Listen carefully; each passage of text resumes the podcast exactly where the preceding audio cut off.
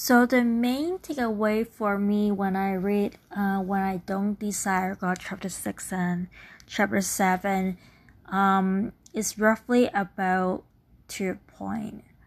Um, well, three points actually. Um, first of all, to be delight and enjoy God. To do that, we need to go back to the Word of God.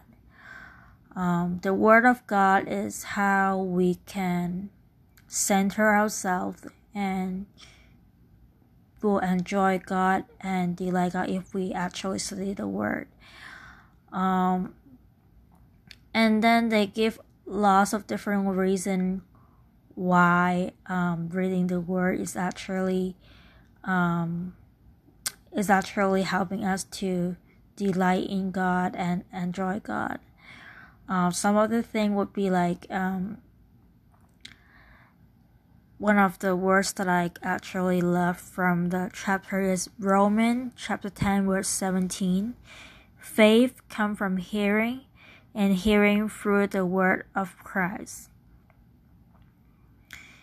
And of course, through hearing the word, God supply the Holy Spirit and through the word God create and sustain life. And the word of God give hope. The word of God lead us to freedom so that we no longer in the bondage of sin. And also the word of God is a source of wisdom and there are other things i think it was the word of god help us to overcome the world. Um there's a whole bunch of things like that. Just give me a second to go back to my notes uh and there that's the first point. The other two point that i get from it was um in order for us to have like don't put off uh, reading the word of god. Um, you basically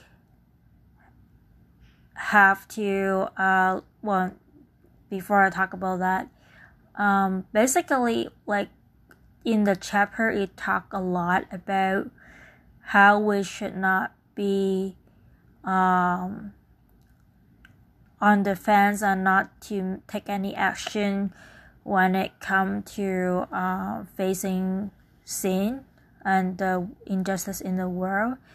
And how we do that is by looking inwardly and um, to examine ourselves whether we have any prejudice against people, uh, whether we or have any angry or hatred toward people, uh, whether we have anything that we stumble others to believe in Christ or stumble sister and brothers in Christ. Um, and then we go outward to express our love for other people because and it's come from the place where it was um you feel so loved by God that you have to assess love for other people. You voluntarily you feel compelled to use the love that you feel from Christ to love other people. And so that two step you inwardly contemplate on yourself, try to try to rely on Christ and not stop being a stumble to other people that's looking inward and try to improve yourself your struggle of sin. And then outwardly you try to impact one people by one by one. You don't have to save the world but maybe you can have love for people around you. But it have to come from that you feel so loved by God so that you're compelled to love others. is not something like an obligation. And that's where studying the Word of God come in. So backtrack a little bit here. Um, when and in the chapter from chapter six and chapter seven, they talk about preach the gospel to yourself and preach it to other brother and sister in Christ. And it's not just the pastor job to do that. Everybody in the family of Christ supposed to preach out the gospel. And he is why this is an effective way to encourage people to read the Word of God, and also an effective way um, to feel loved by God so much that you will compel to love others. And it's also why it's important because preaching of the gospel not only encourage you to read the Word of God, not only fill you with love from gospel, but it's also helped you to in like stay intact within the gospel, being safeguard in the gospel. Um, when you preach yourself the gospel, essentially you will reveal what the gospel is, like the gospel messages. And when you reveal it, you preach it to yourself, you also remember how you become a believer. You so you actually counting all the blessing that you have since you've been converted and you're actually preaching yourself why did you decide to become a christian? And so just by remembering the cross because i think the one of the reason why you convert is you're compelled by how christ sacrificed for you. You feel the love christ for you. And you feel the need that you need christ that you cannot go on without christ you need christ to cleanse you so to preach yourself the gospel, you immediately feel with the joy again as though you just first believe. And that is going to help to motivate you to read the word of God. And if you preach to other people, you would need first to be familiar with, uh, with the gospel verses, right? And so you also will need to know your testimonial story. So again, when you preach to other, you probably picture yourself first because you have to prepare how you're going to preach to the other person. And on the receiving end, they will be motivated by your testimony. They will be motivated by uh, your reminding them the gospel, how Jesus is actually sacrificed for them and for us and how how precious it is that um, the forgiveness of sin that free you from the bondage of sin. So when you share with them, it motivates them to to be drawn by God closer and to study the word themselves. I know it's not exactly reading the word, but it's going to lead them to be compelled to read the word on their own. We're trying to be motivated to read the word. When we're motivated, we will do it on our own without somebody push us. And it comes from deep down that we feel the love for Christ. And just like the beginning of this uh, conversation, faith comes from hearing the word through the word of Christ. Um, we have like Abraham had faith because he has a deep relationship with Christ. And the deep relationship with Christ is rooted in the promise of the word and the word of God. And back then, basically, it would be whatever God told Abraham, God, Abraham would believe, and and he kind of have experienced God in his life, so he will trust Him and he will do the things that God command him. Same way when we when our heart filled with deep joy and deep gratitude for the cross, we will compel to tell other about this joy. But before we have this joy, if we forgot the cross, we forgot how we got excited, how we feel we so much needs to be cleansed, how much we actually um,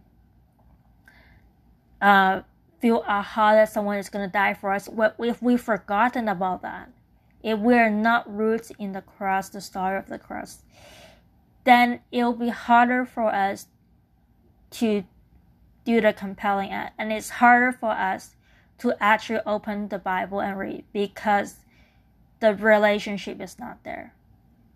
When the relationship is there, when your love for God is there, when you desire God, then you will you will automatically read Bible like every day because you love him. You want to get to know him. And it's not an emotion, it's based on real life experience that you're sharing with each other. When it's come to like suffering, why Christian can rejoice in suffering is that we experience God and we share the experience with other people. How in like it doesn't have to be like, you know, um full blown of testimony to like your your salvation testimony to other brothers and sisters in Christ. It could be like how this week God has been working for you, how this week um, God reminds you of your like how Holy Spirit convicts you. We confess to brother and sister about our sins so that we can come together and pray about it and then come back to God for uh, restoration correction instead of like feeling being condemned by Satan, we just come together and pray and work it out with God. I mean, it's still at the end, I know it's God grace that allow us to change, to draw us in, but at the same time, we need to work on our salvation with trembling heart. And so, um, but the difference is we are not hiding. Like God does not give us the heart of fear, but the heart to love, the heart to obey. Obey. So, um, come from that when you are actually confess your sin with another brother and sister, likely the other brother and sister have might have the same struggle for that week they may be convicted by Holy Spirit about the same thing, or maybe they know somebody else have the same situation.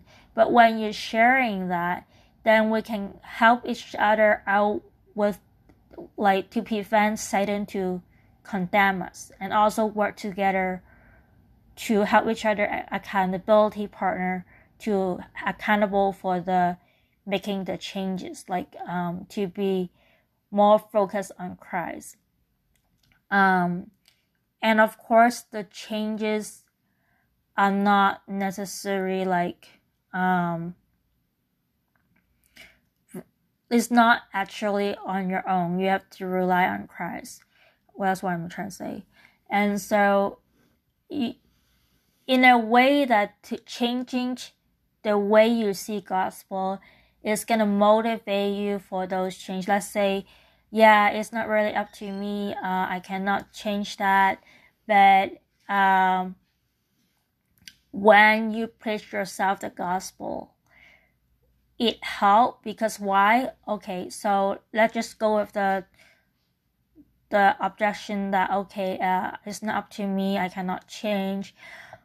But if you look at scripture, go back to the scripture Psalm 103, verse 10 to 12. I don't have it memorized that, but uh, God does not repay what we deserve while in equity, something like that.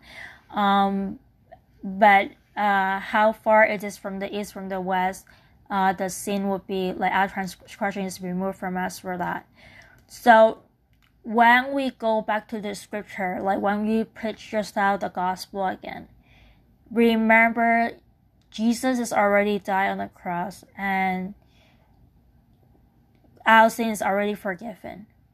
So what we need to do is just come back to the word, come back to God and just embrace God and run to toward for ask for correction and forgiveness in prayer and with study of scripture. And God will guide you.